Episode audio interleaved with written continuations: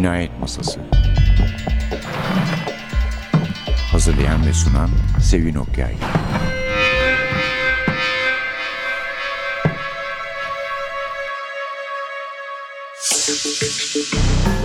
Merhaba, NTV Radyo'nun Cinayet Masası programına hoş geldiniz. Efendim, bu hafta Simenon konuğumuz. Şu nedenle ki Penguin Yayınevi Maigret'in, Inspecteur Maigret kitaplarının, daha doğrusu Simenon'un 75 tane kitabı. Ayda birer tane ya da ikişer tane, yani birer tane diye yola çıktılar ama galiba biraz daha hızlandı gibi geliyor bana. Basıyor. Böylece çoğunun İngilizce çevirisi de olmayan Maigret kitapları hem İngilizce'de hep bir arada hem de aynı yayın evinde ilk kez bir arada çıkmış olacak. Bu bizi niye ilgilendiriyor? Şundan ki burada eğer İngilizce biliyorsanız tabii, şurada hangi büyük kitapçıya gitseniz ilk 12 tanesini falan böyle yan yana kuzu gibi yatarken görüyorsunuz. Çok heyecan verici. Vallahi ben bayağı elimde listeyle dolaşıyorum. Onların verdiği listeyi işaretledim. Çünkü bir tanesini çift aldım bile daha şimdiden. Onun için dikkatli bir şekilde aynı bildiğim bende olanı almamaya çalışıyorum ama gerçekten çok güzel.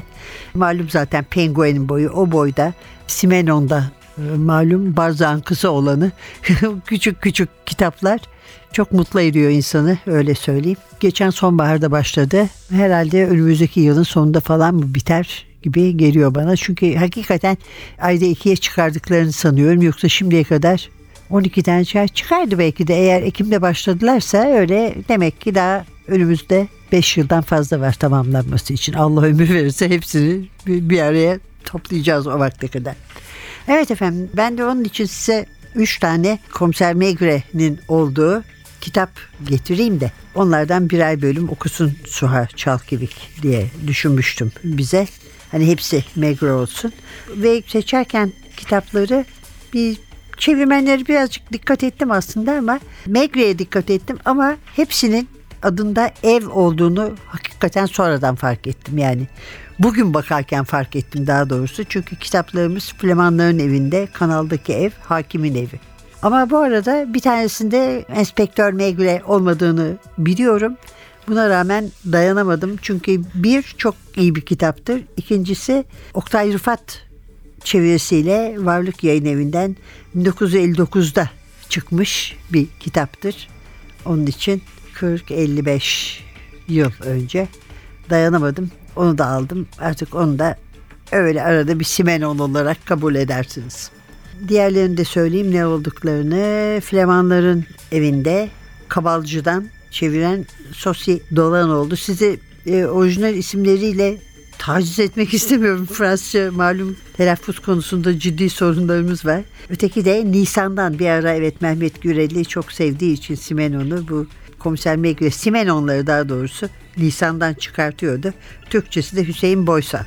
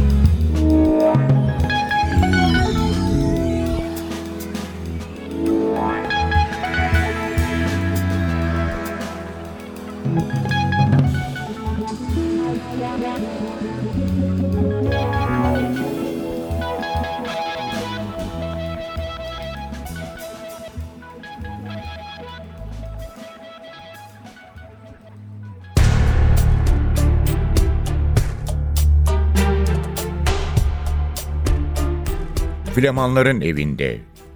Margaret kruvasanını kahvesine batırıp pencereye bakarak yiyordu.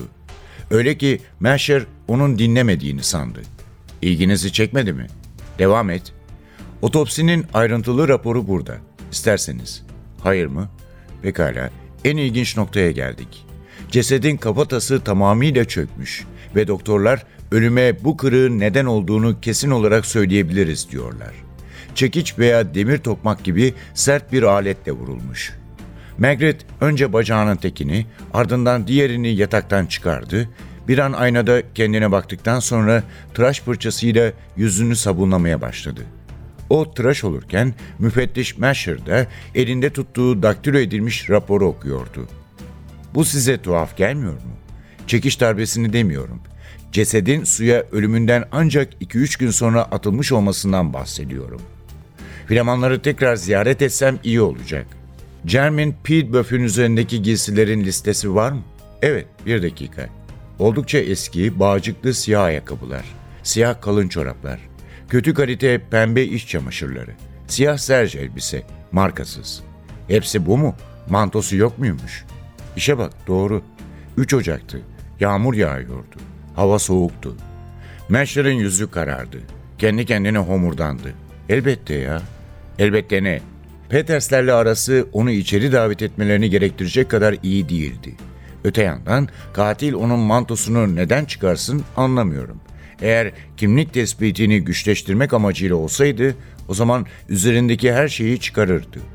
Margaret gürültüyle yıkanıyordu. Müfettiş odanın ortasında olduğu halde sular ona kadar sıçrıyordu.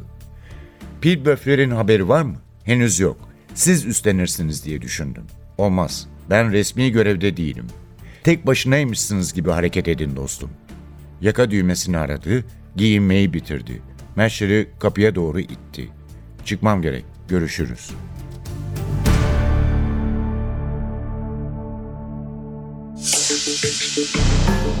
Evet efendim. Komiser Maigret demiştik. Jules Maigret. Aslında çok az geçerse de adı galiba karısı bir tek hitap ediyor sanıyorum. Şimdi komiser Maigret iri yapılı, iri yarı bir adam. Yani şöyle durdu mu bir kapının önünde kapının arkasını kapatabiliyor sizin gözünüze. Şöyle kötü alışkanlıkların başta geleni pipo içmek. Hatta onu geveliyor ağzında, yani içmekten ziyade. Bira içiyor, bazen başka vodka falan da içiyor. Başka da hiçbir kötü alışkanlığı yok çünkü işte mazbut bir adam. Evliliğine bağlı, karısına sadık. Karısı da özellikle eski kitaplarda, daha eski olanlarında o gelene kadar yemeğini sıcak tutup onu bekler.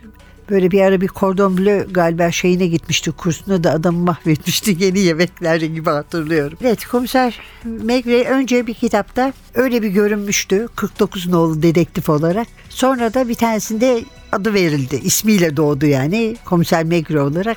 Ama ön plana çıkması, kahraman olması daha sonraki bir kitapta ki bu serinin ilk kitabı aynı zamanda. Evet, şöyle biraz daha bakacak olursak Penguin'e dediğimiz gibi geçen sonbaharda yayınlamaya başladılar. Hem de diyorlar ki oradaki haberlerde diyor ki David Bellos ve Anthea Bell gibi yıldız çevirmenlerin çevirisi diyor. Tabii biz bilemiyoruz ya yani Fransızca, İngilizce çeviri yapan meslektaşlarımız ne mutlu. Romanlarını da yayınlayacaklarmış sonra. Yani bu arada onları da yayınlayacaklarmış. Sanıyorum ki 2015'te ona da başlamış olacaklar. İlk kitap Latviyalı Pierre Pietre İşte orada ilk defa ön plana çıkmış. Önce 49 nolu dedektif dediğim iri yarı pipo içen Le Man Sans Nom 1929 baskısı. Sonra Train de Nuit gece treninde bazı şeyleri anladığım oluyor. Öteki de sanki isimsiz sevgili gibiydi. Komiser Maigret adını nihayet kazanmış. Gerçi Simenon çok romantik bir hikaye anlatır. İşte buz gibi bir kış gününde nehirdeki teknesi Ostrogot'ta yaratmış Maigret diye ama biraz süslenmiş bir hikaye oldu anlaşılıyor. Çünkü parti yaratılmışa benziyor. Pietr-le-Letton ise 1930 pardon kusura bakmayın yani nesi varsa onu okuyorum İngilizce ya da Fransızca adı. 1930'da yazılmış. Hem karısıyla hem Maigret'le burada karşılaşıyoruz. İşte saat kaçta eve dönerse dönsün yemeğini bekletme onun için meselesi de daha bu kitaptan itibaren ortaya çıkmış. Tabii Simenon bunu Pulp Fiction yazılarından, kitaplarından sonraki bir geçiş olarak görüyor. Neye geçiş? Ciddi bir edebi meslek hayatı sürdürmek istiyor, kariyer. Ona bir geçiş olarak görüyor. Bir gün Nobel ödülünü alırım diye düşünüyormuş. Ama belli ki bu polisiye hikayelerinin, suç dünyası hikayelerinin ne kadar mükemmel olduğunu anlamamış. Simenon'un biyografisini yazan Patrick Marnham, Pietr-le-Letton'un sık sık dizide rastlanacak temaları içerdiğini söylüyor. Bunlar ne? Otelleri kullanmak mekan olarak, hem ucuz otelleri hem lüks otelleri. Adalet üzerinde siyasi nüfuzun gücü, ne kadar tuhaf. Toplumsal züppeliğin gücü, öylesine kayıtsız bir şekilde cinselliğin kitaplara girmesi ve şehir yaşantısı, kasaba yaşantısının tanımları var. Bunlar çok güçlü tanımlar ve sinemasal bir yapıları var. Sinematik bölümler bunlar. Genel olarak şehir yaşantısı, özellikle de liman sahneleri. Çünkü liman sahnelerine, gemicilere, onların hayatına çok hakim Georges Simenon.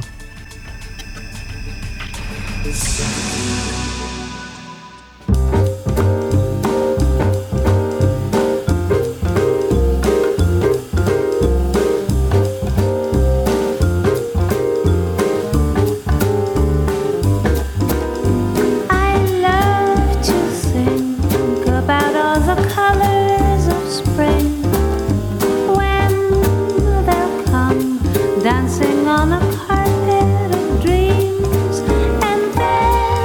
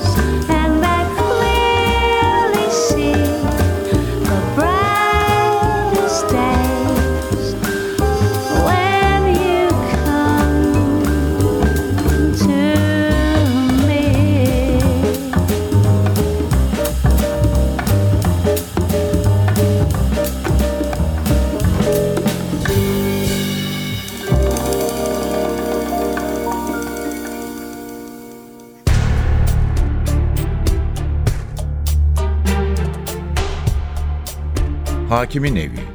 Her şey çok çabuk bitti. Liz'le babası arkaya kuruldu. Margaret şoförün yanına oturdu. Didin köşeye durmuş onları izliyor, gelip geçen durup bakıyordu. Ana caddeyi boydan boya aşmak, otelin, postanenin, belediyenin önünden geçmek gerekiyordu. Perdeler oynuyor, otomobilin ardından çocuklar koşuşuyordu. Margaret dikiz aynasından Liz'le babasını görüyordu. Galiba bütün yol boyunca el ele tutuşmuşlardı. La Roche-sur-Yon'a yaklaştıklarında akşam olmuştu. Birkaç kez durup Albert bir villasının adresini sormak zorunda kaldılar. Sonra da vizitedeki müdürün dönüşünü beklediler. Her şey beyazdı. Doktor ve hemşirelerin önlükleri gibi bembeyaz. 7 numara. Çok iyi. Liz, bir hemşire, Margaret, hakim ve müdür 5 kişi içeri girdiler. Sonra 3'ü koridora çıktı. Liz hemşireyle kapının öteki tarafında kalmıştı. Ağlamamıştı. Baba kız birbirlerine sarılmamışlardı bile.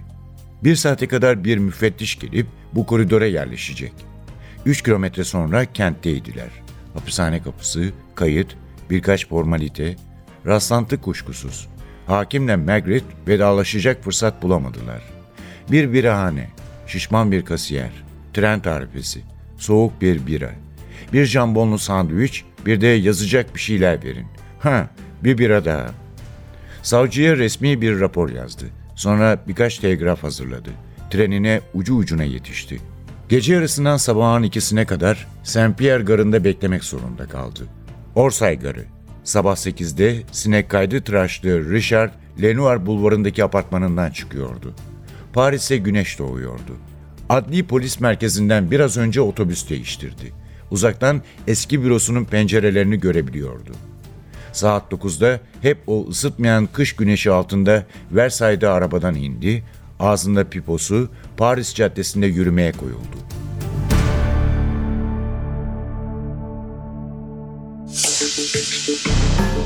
Efendim, Maigret ile devam ediyoruz. Gene bugün onun günü. Maigret'in bir de suçlulara karşı yargılamayan bir tavrı var. Yani onları yakalamıyor demiyoruz, yakalıyor. Bu yakalama meselesi aslında daha da önemli benim için. Müsaadenizle önce ondan bir söz edelim. Şöyle, şimdi önem bakımından Sherlock Holmes'a yakın diye kabul ediliyor. Fakat birbirlerinden son derece farklılar. Yani Maigret'in hiçbir özelliği yok.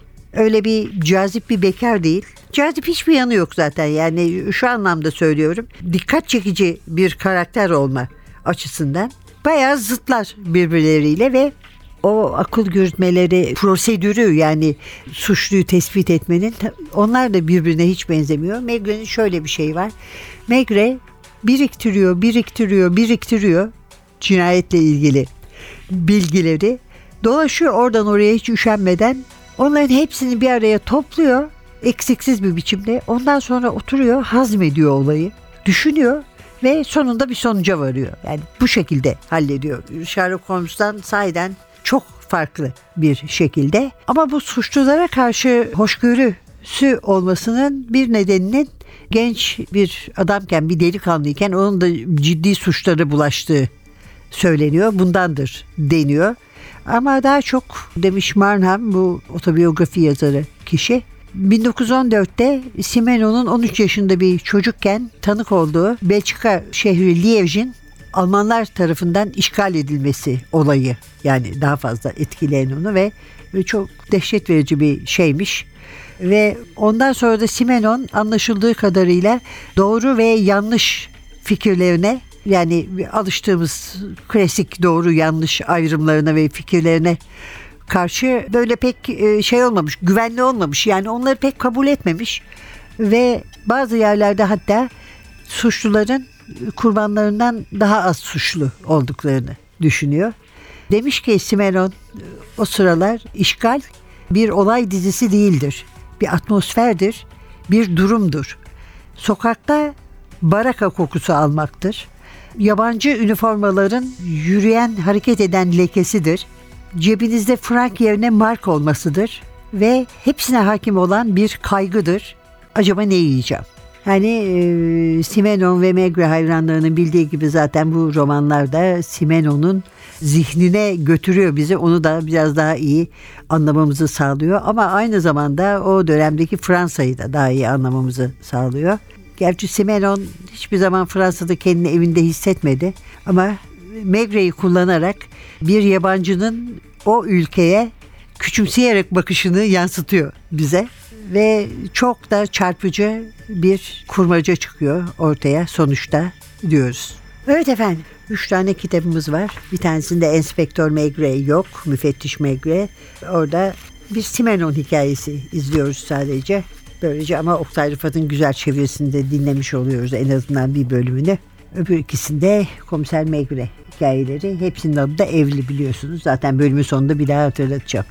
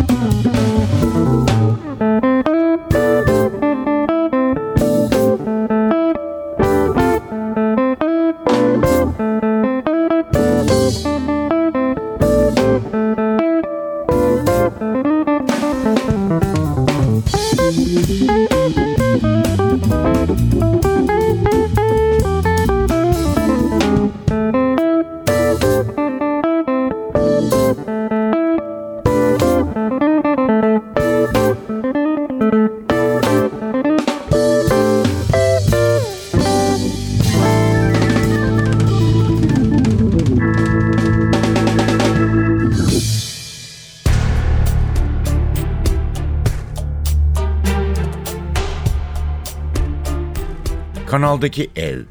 2 sırası da karşıya bakan 4 tekerlekli arabaya bindiler. Arabayı Jeff koşmuştu. Ötekiler gibi o da yeni elbiseler giymişti.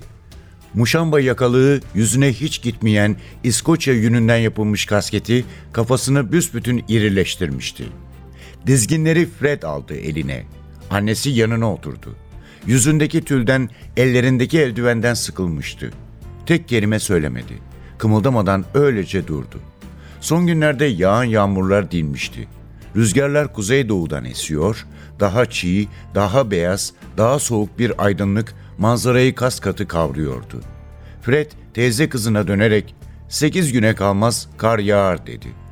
Kışın yaklaştığı belliydi. Eldivenlerin içinde parmak uçları donuyor, herkes durmadan burnunu siliyordu. Alçak kasvetli evleri, sivri taş döşeli yollarıyla kanalın kıyısında küçük bir Flaman köyü olan Nero-Etern'e geçtiler. Toprak hep aynı yayvanlıktaydı. Bir iki çam ormanı bir yana, manzarayı dikdörtgenlere bölen kavaklardan başka ağaç yoktu. Mayaseyek'te noterin evinin önünde teyze Fred'in koluna girdi. Louis dayı daha önce gelmişti. Salonda elinde bir sigara, küçük bir kadehte şidam içiyor. Noter, bu bir papaz gibi şişman ve yumuşak başlı adam, ona aşırı saygı gösteriyordu. Salonda elinde bir sigara, küçük bir kadehte şidam içiyor. Noter, bu bir papaz gibi şişman ve yumuşak başlı adam, ona aşırı bir saygı gösteriyordu. Dayısının keçi derisinden ince potinlerine, güzel kesilmiş elbisesine gözü takıldı Admi'nin. Sözünü dinletmeye alışmış bir adam edasıyla konuşuyordu. Bir cümleyi kuvvetlendirmek için söylenen bir iki kelime Fransızca bir yana, bundan sonra hep Flamanca konuşuldu. Eşya öylesine pırıl pırıl, her şey öylesine temiz ve parlaktı ki salon bir manastırın ziyaretçi odasını akla getiriyordu. İnsan akaju masada kendini görebiliyordu. Duvarda 2 kocaman papaz fotoğrafı asılıydı. Noterin çocuklarıydı bunlar. Noter bir takım belgeleri ağır ağır okuyor, mutabık olduğunu görmek için zaman zaman Louis dayıya bakıyordu. Fred dikkatle dinliyor, bazen bir cümleyi tekrarlatıyor, Jeff ilgisiz kasketini çekiştiriyordu. Anneleri var mı yok mu belli değildi. Tıpkı arabadaki gibi, evdeki gibi. Bu kadında çevresinden sıyrılmak, tarafsızlaşmak gücü vardı. İşte o zaman dudaklarında nazik, acıklı bir gülümseme, dimdik, gerekirse böyle saatlerce kalabilirdi. Yüzünü gözünü kimse anlatamazdı size. Silik bir bütünden, uysal, cansız gözlerden, herkese hak veren bu gülümsemeden başka hiçbir şey göze çarpmazdı. Olup bitenlerden hiçbir şey anlamayan Admi, bilhassa Fred'le Jeff'i gözden geçiriyor, ikisinin arasında mukayeseler yapıyor, Jeff'in alt dudağındaki yara izine, Fred'in boynunda herhalde bir çıbanı gizleyen yakıya bakıyor, ufak tefek şeyler üstünde duruyordu. O yakalık kavgası derken Mia'nın evde kalışı bu çıban yüzünden değil miydi acaba?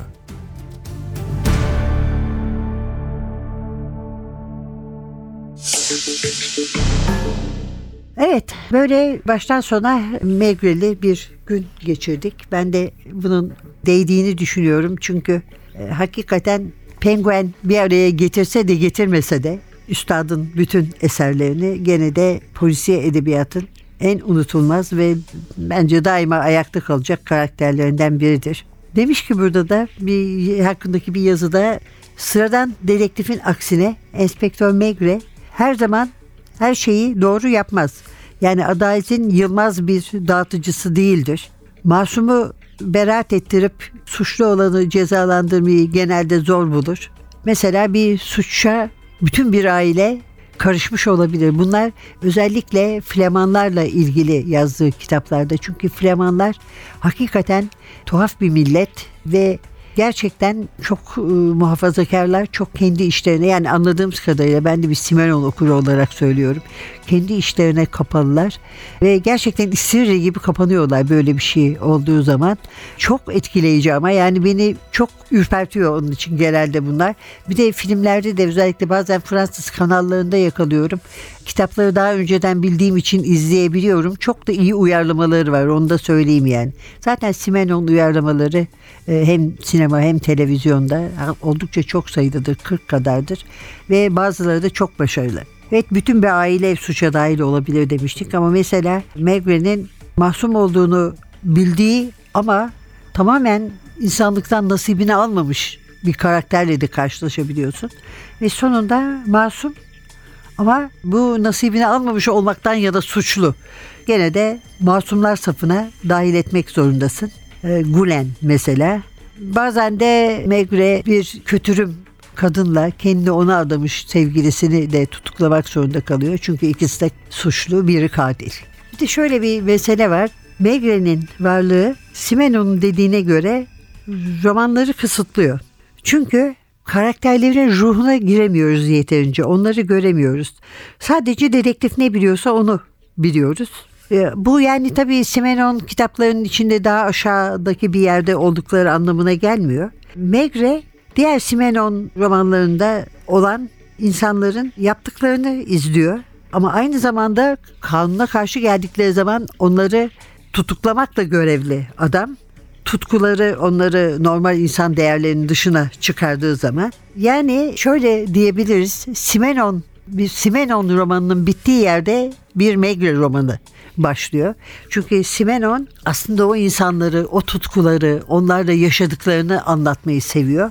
Maigret de sonuçtan işi alıyor ve adamını tutuklayıp noktayı koyuyor. Evet efendim, 3 tane kitabımız vardı. Kendimizi Enspektör Jules Maigret'e verdik bugün.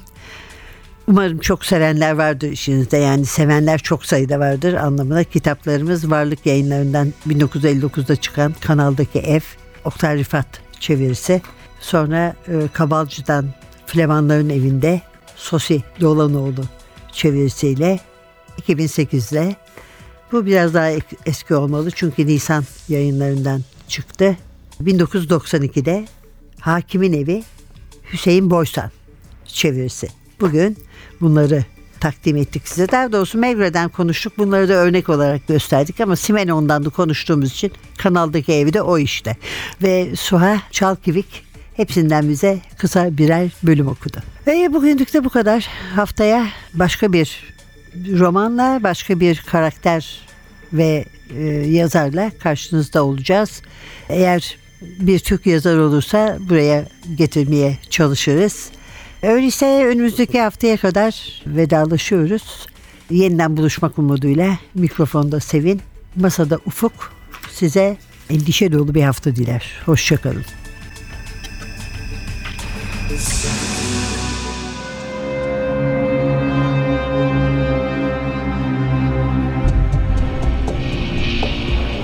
Cinayet Masası. Hazırlayan ve sunan Sevin Okyay.